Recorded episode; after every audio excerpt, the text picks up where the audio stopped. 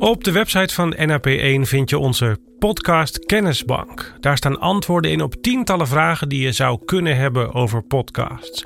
En bij die podcast Kennisbank hoort ook een podcastserie. En daar zit je nu middenin. Dezelfde kennis als in de Kennisbank, maar dan in audio voor wie liever luistert dan leest. Op de website hebben we die kennis allemaal gegroepeerd in thema's, zoals bijvoorbeeld je podcaststrategie of allerlei informatie over het opnemen van podcasts. En hier op het podcastkanaal houden we de afleveringen ook een beetje in groepjes bij elkaar. En iedere keer dat we aan een nieuw groepje beginnen, een nieuw hoofdstuk, geef ik even een tussenstand, zoals deze. De 15 afleveringen hiervoor gingen allemaal over het opnemen van podcasts. 15 klinkt wel als heel veel trouwens, maar het zijn allemaal maar korte verhaaltjes, hè?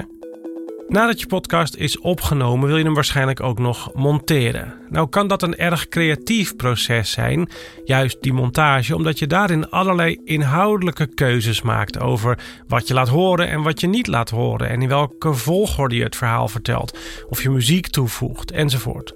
En daar ligt dus ook heel erg jouw creativiteit als maker aan ten grondslag.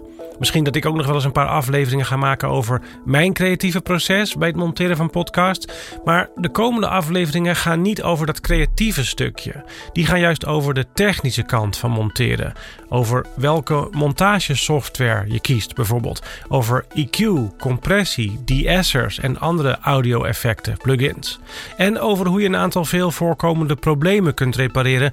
Zoals gasten die smakken of geluid dat te hard is opgenomen. Daarover gaan afleveringen 37 tot en met 50. Als je nou zo'n beetje zit te bladeren in alle afleveringen van Tussen de Oren in je podcast-app, dan kun je zien dat we een beetje het natuurlijke proces volgen bij het maken van een podcast. Eerst een idee, een concept, een strategie. Dan goed nadenken over wat je wil uitstralen, hoe je wil dat het klinkt en wie je wil zijn als podcastmaker.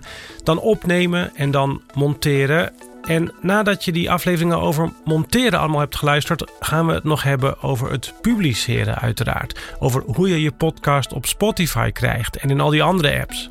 Maar nu duiken we dus eerst in de techniek van het monteren. Tot zo in aflevering 37 van Tussen de Oren.